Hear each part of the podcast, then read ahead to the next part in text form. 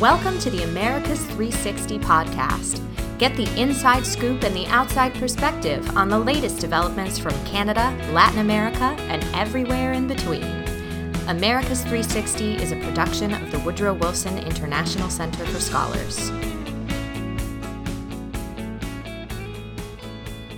Welcome back to another episode of Americas 360. Hello, I'm John Milewski. This program is brought to you by the world's number one think tank for regional studies. And Americas 360 is a collaboration among the Wilson Center's Argentina Project, Brazil Institute, Canada Institute, Latin American Program, and Mexico Institute. Last month, China's President Xi visited Moscow for a meeting with Vladimir Putin. At about the same time, President Biden was in Ottawa for a meeting with Prime Minister Trudeau. The Russia visit was just another indication of China's growing role as a global player, and Xi's focus is not limited to Moscow.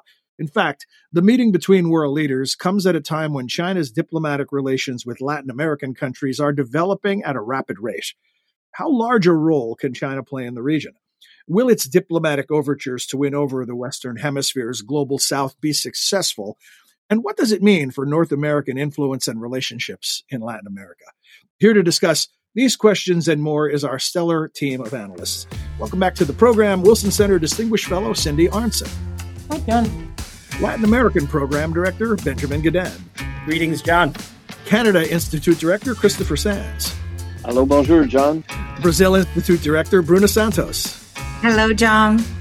And Mexico Institute Deputy Director Leila Abed. Happy to be here. Great to have all of you back with us. Uh, let's begin looking at the, the big picture of China's growing influence. Just looking at some numbers from the Foreign Affairs Committee of the U.S. House of Representatives. While the U.S. is still Latin America's largest trading partner, when you divide Latin America, where you reduce Latin America to just South America, China is the number one trading partner. And here's a stunning figure that uh, since 2000 to 2020, a 20 year period, uh, China and Latin America, their uh, trade has grown 26 fold from 12 billion to 315 billion, and that's expected to double by 2035. So, in the opening script, I talked about, uh, you know, is China will they win over the, the global south? It sounds as if they're well on their way to doing so. Maybe if we go in the order of introduction and just get some quick thoughts from each of you on the rise of China in the Western Hemisphere and and you know how you see the big picture developing. Cindy, could we begin with you, please? Sure, John. China is a source of um, enormous development financing and infrastructure fa- financing in Latin America. At its height, it was about $34.5 billion um, in one year alone in 2010.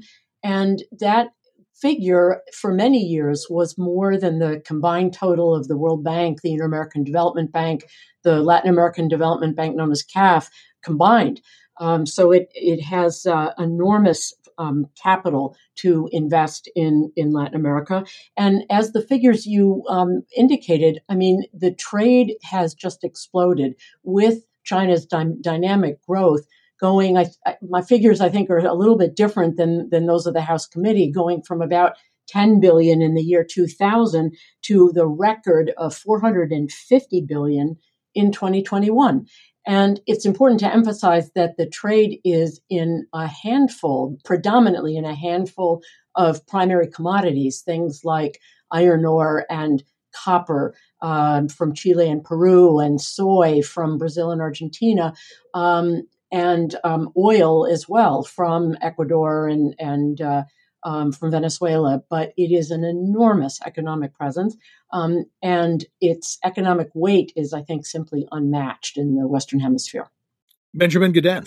All that is true, but actually, a lot of that is changing. I mean, so China faces economic headwinds um, and its slowest growth in, in recent memory. That will diminish its demand for lots of the commodities exported by South America. And it also has diminished its appetite to invest in giant infrastructure projects that have given China a lot of leverage in, in developing countries in Africa and also in Latin America. So I think we're actually at an interesting moment where the trajectory of China is really changing in places like Latin America. Now, that doesn't mean that its market won't be very attractive, particularly again to countries like Brazil and Argentina and Chile that export commodities. Um, and it doesn't mean that it won't continue as it is in Peru right now, buying up critical infrastructure, including energy production and, and transmission. But it does mean that the pace and scale of Chinese engagement is changing, and that has some real geopolitical consequences.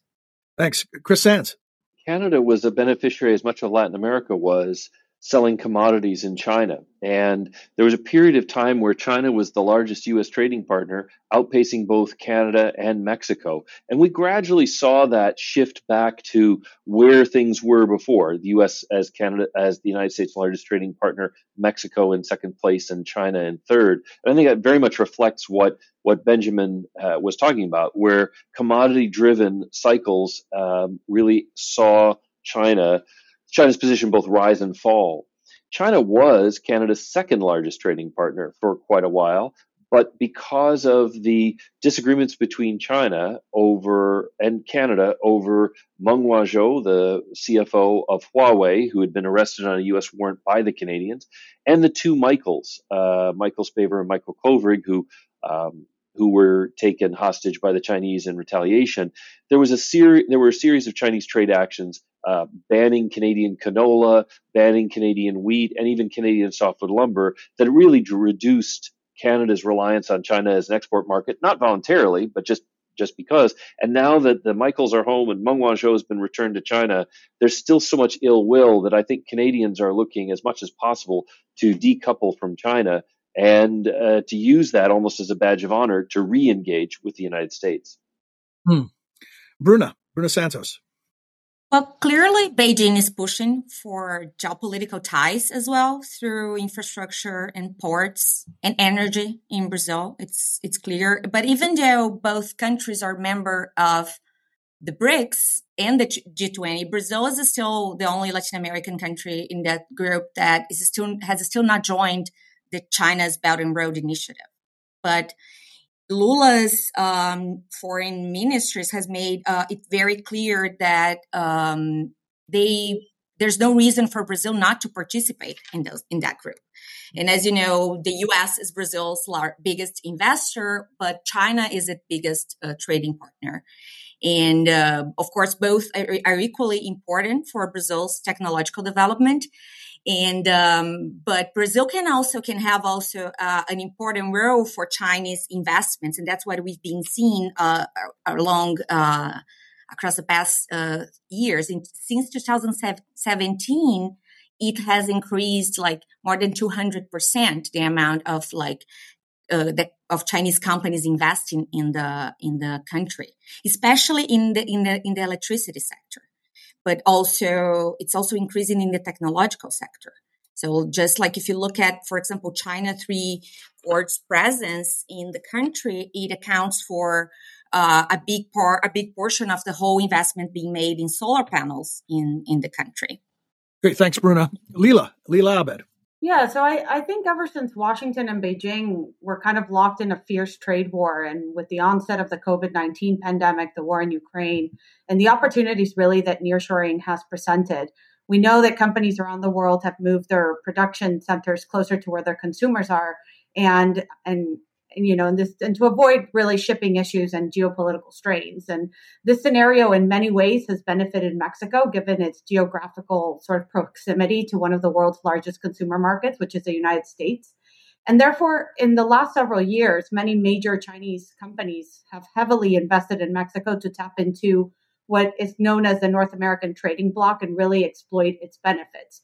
So, with the new USMCA in place, Chinese firms are establishing factories that allow them now to label their goods as made in Mexico, which were previously labeled as made in China, but are now able to ship them from Mexico and ship finished products into the United States almost duty free. So, to give you some data from Mexico's government, between January and September of 2022, China was the country with the highest investment in company relocation projects in Mexico, representing 40%. And a study from the Bank of Mexico found that two of the main reasons why companies reallocate to Mexico are trade tensions between the United States and China, as well as compliance with the rules of origin under the USMCA. So, nearshoring most definitely has played a key role in kind of the growing presence of China in Mexico, but it's not really the only reason why China has invested in Mexico. It also has financed key infrastructure projects of the AMLO administration in 2020. The Chinese Development Bank announced it would invest 600 million for the construction of the Dos Bocas oil refinery, which is in the in the home state of the Mexican president, um, Tabasco. And in 2020, the same uh, year, uh, a Mexican consortium announced that in partnership with the China Communications Construction Company, uh, they would build AMLO's infamous Mayan train, um, which is a staple, right, of, of his fourth transformation government. And also in the, telecommunications the telecommunications sector, China's Huawei, which landed a contract in 2017 to provide sort of equipment for Mexico's communication network, has raised real concerns of what this means to have uh, Chinese telecommunications equipment very close to the border, um, and has has raised sort of security, national security, and cybersecurity issues uh, in the United States. And so, despite the you know the efforts by past Mexican administrations to sort of strengthen economic ties with China, the U.S. still remains Mexico's top trading partner and foreign investor. Um, but I, I do see that Chinese companies will continue to invest in strategic sectors, including energy and tele- telecommunications, like has been mentioned here by my colleagues. Um, and it's definitely something that you know could kind of shift uh, the relationship between the United States and Mexico economically, which is so important, and with Canada uh, sort of as, as a, a, key partner of the USMCA.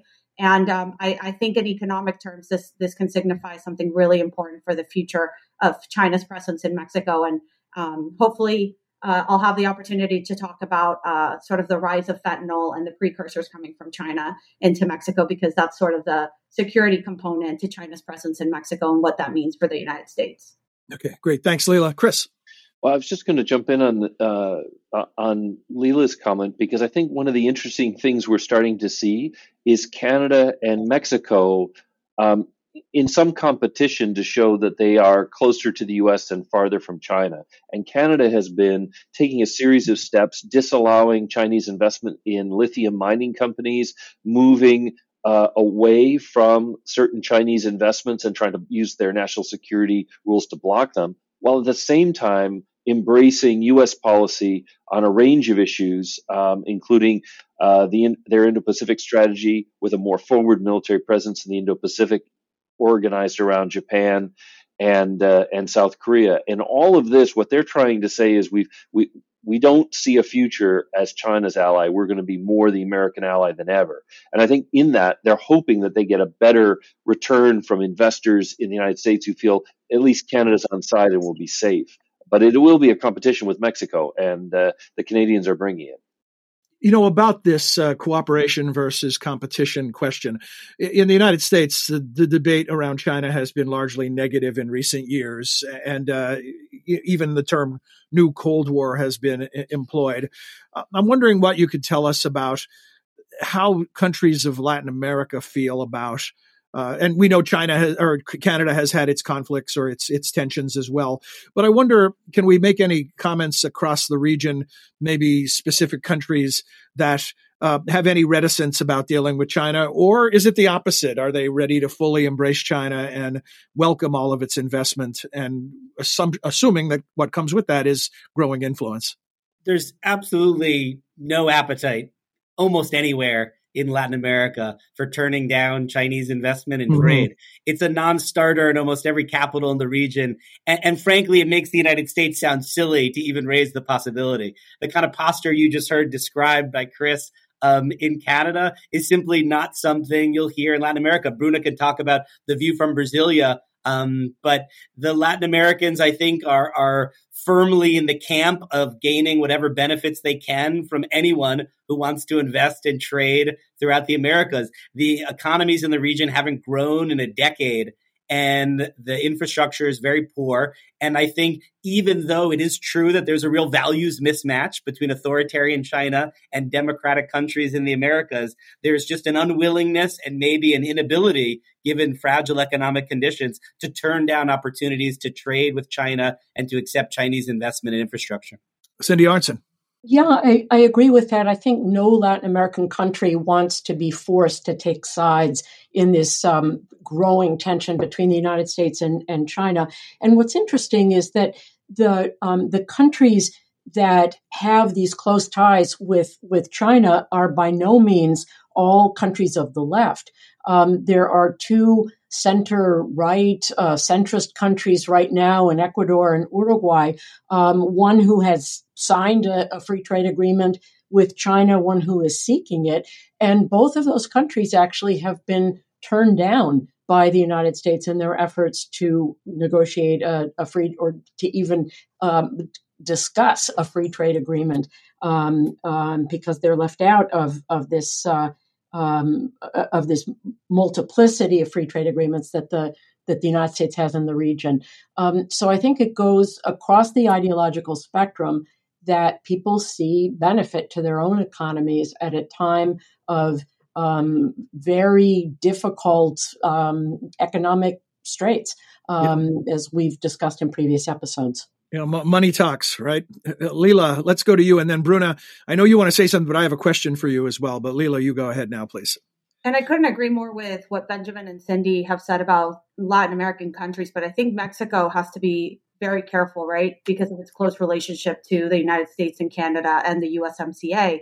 And there's a key contribution of the USMCA, which is Article 32.1, which basically discourages any party from signing false free trade agreements with countries that do not allow open competition or fully or, or full property rights and therefore cannot trade freely. I mean, this is obviously inserted into the USMCA text um, and it's aimed at China, right? Aimed at discouraging trade with China, especially Mexico and, and, and the key parties of the USMCA. And so I think that even though we see a lot of Chinese investment in Mexico in key areas, I think it's going to have to be uh, way more careful than its Latin American counterparts and on its approach on China and how it allows Chinese investment to flow into its country. Bruna, I, I, we had some breaking news as we prepared for this recording, and that President Lula, because of a case of pneumonia, has to postpone his trip to China. Uh, but I, you know, we know that it will be rescheduled eventually, and I wanted to get your thoughts on what expectations are for that trip. Yeah, the trip uh, that was just ca- recently canceled was going to be a big trip. I mean, he was traveling with a delegation of 240 people among ministers, cabinet members, business owners. And by the way, Leila, visit to Huawei was expected, was set. And I think that uh, this trip happening after uh, Lula's visit to the US, I think is a sign of Brazil's willingness to assert its independence. It's like Lula going back to Brazil's uh, foreign policy tradition of non-alignment, no, no automatic alliances with the West or, or China. And um, of course, there there were like ideas of discussions around trade, around uh, the the possibility or not for Brazil to join the Belt and Road Initiative, but also expectations about whether or not Lula would bring up the possibility of like playing a role or demonstrating um, some power to mediate a conflict in Ukraine and the role of China and all that, which is also kind sounds kind of naive coming from Brazil, which is a country that has no like is not being is not seen or perceived as an impartial mediator in this because it's part of the BRICS. But just uh, I, I, think that uh, in in that perspective and with the message that Lula sent and exactly like I agree one hundred percent with with Benjamin on that. Like you can't we can't afford to take sides on this. So I think Brazil seems to prioritize like more flexible partnerships now rather than rigid alliances in order to adra- adapt to this uh, world that is totally different than the first and second terms of Lula. And this may involve actually collaborating also with countries in uh, in the global north. So the, I I'm confident that Brazil might prioritize the finalizing the free trade agreement with the European Union, for example, and or to join the the OECD, and but also keeping um, partnerships with the global south, ex- exploring the possibility of a free trade agreement between Mercosur and China. So I think that's that more flexible approach to those alliances is, is what I foresee for Brazil's foreign policy the coming years. Thanks. You know, it, it's it's always difficult when I and from the host chair to look at the clock, part of my job, and we are just about out of time, and we've only begun to scratch the surface. I, I think we could all probably agree that we're going to revisit this topic sooner rather than later and, and dive a little deeper into some of these specifics. But before we close today, I want to ask uh, for a final thought from each of you. You know, as you look ahead uh, in this question of China's growing influence in the hemisphere, uh, is there a particular uh, circumstance or date or project or something that you'll be looking at that could be telling about how these trend lines will continue? Because you know, one of the underlying uh, the white noise underneath this discussion is: does this change U.S. strategy, Canadian strategy, Mexican strategy, North American strategy as they look south uh, because of China's rapid growth. And so, if you could each take maybe about 10 seconds for a quick thoughts, I hate to do that to you. And let's uh, just to mix things up, we'll do it in reverse order of introduction, which puts you in the, the leadoff position, Leila. Yeah, thank you, John. I think something that, you know, Mexico is going to be looking at very closely, something that I mentioned at the beginning, and that is fentanyl and the precursors coming in from China. Uh, you know, the seizures that CBP has registered um, over the last two years have, you know, completely uh, increased. It is something that is costing American lives, and it's it's definitely a priority for the White House. It's a priority for Mexico, and it's it's it's a huge aspect of the security cooperation agenda between the two countries. Great, thank you, Bruna. One topic of concern, I think, is energy, and of course, the investments that China has been. Uh, like doing in Brazil for in technology and sectors that are important for technological progress, such as critical minerals and uh, the whole um, industry of semiconductors. So that's one of the things that I would follow up closely um, as we move forward. Great. Thank you. Christopher. Well, I think it's going to be interesting for Canada. Um, we just saw uh, in the lead up to President Biden's visit to Ottawa uh, charges that a member of parliament had actually discouraged the release of the two Michaels on the uh, to the consul general of China in Toronto um, something that shocked everyone, forced this member of parliament who was ethnically Chinese to step back from his seat and sit as an independent and try to clear his name. It, it has been a shock to Canada just how much China has infiltrated Canadian politics and tried to interfere with their democracy. So, if anything, I see the Canadians becoming much more hardline. Remember that 5% of Canada's population, which is just about 40 million now, is uh, is of Chinese ethnic origin. So this is so mm. Canada will not ignore China, but they seem to be moving much more closely into alignment with the U.S. Yeah, Benjamin. One thing that I'll be watching is whether we can identify the right metrics for measuring this competition in the Western Hemisphere. I think often we just use the wrong measurements of, of how we're competing with China. You know, whether countries recognize Taiwan, whether they're members of China's Belt and Road Initiative, whether they, they buy infrastructure from Huawei for telecommunications, and not recognizing that this is a long struggle and that what really matters is is the United States presence in investing in infrastructure, in investing in diplomatic relationships, in trading with the countries in this region. And, you know, that's what I'll be keeping an eye on. Thanks, Benjamin. Cindy, you get the final word.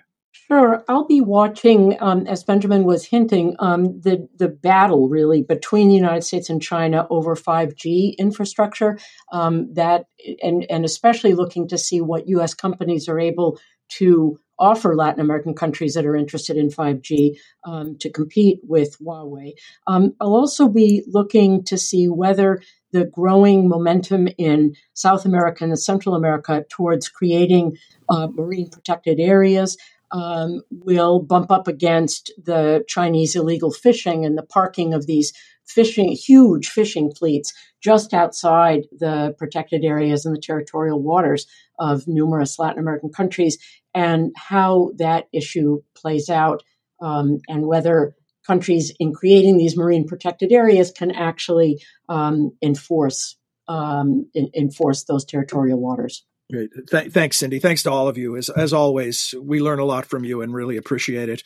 You know, this is the part of the program where I read this paragraph that says this episode of Americas 360 was produced by Oscar Cruz, Zoe Reed, with the assistance of Aldrin Ballesteros, Emma Brown, Sarah Doshi, and Patrizia Tracoli. Uh, but I want to uh, go off the script here, pull back the curtain, and Zoe, turn on your microphone. Zoe Reed, one of those people I thanked. This is her final episode of Americas 360, and she has been one of the the stalwarts behind this program. Zoe, are you there? You know, I was going to read this very sentimental paragraph that I wrote about you and tell you how much we appreciate you and and how we'll miss you. But you know, I thought, what the hell? Let's uh, just turn on the microphone. You know, you're always behind the scenes making us look good, certainly making me look way smarter than I am. Um, uh, so, uh, your thoughts? We hate to see you go, but I know you're moving on to a terrific opportunity. Thank you very much, John. And I've loved working on Americas 360. I just like to thank all of you. I think in every topic that we choose, I learn why the podcast is called what it is. Everything impacts every country of the Americas, whether it comes to mind geographically or not. And I think you've all proved that again in this episode. So I'd like to thank you all for letting me work on this project. No, thank you. Sincerely, I know I speak for all of us when I say that. And congratulations. And we'll be watching. We know they're a great success in your future. But as we say in the business, the show will go on, and we'll be back in a couple weeks, minus Zoe, and while we're still missing Zoe, uh, with another episode of Americas 360. So until then, for all of us at the Wilson Center, I'm John Milewski. Thank you for joining us. You have been listening to Americas 360, a podcast about the innumerable ties among the nations of the Western Hemisphere. You can subscribe wherever you listen to your favorite podcasts. To learn more about our programs, please visit wilsoncenter.org. And please join us again next time for another episode of Americas 360.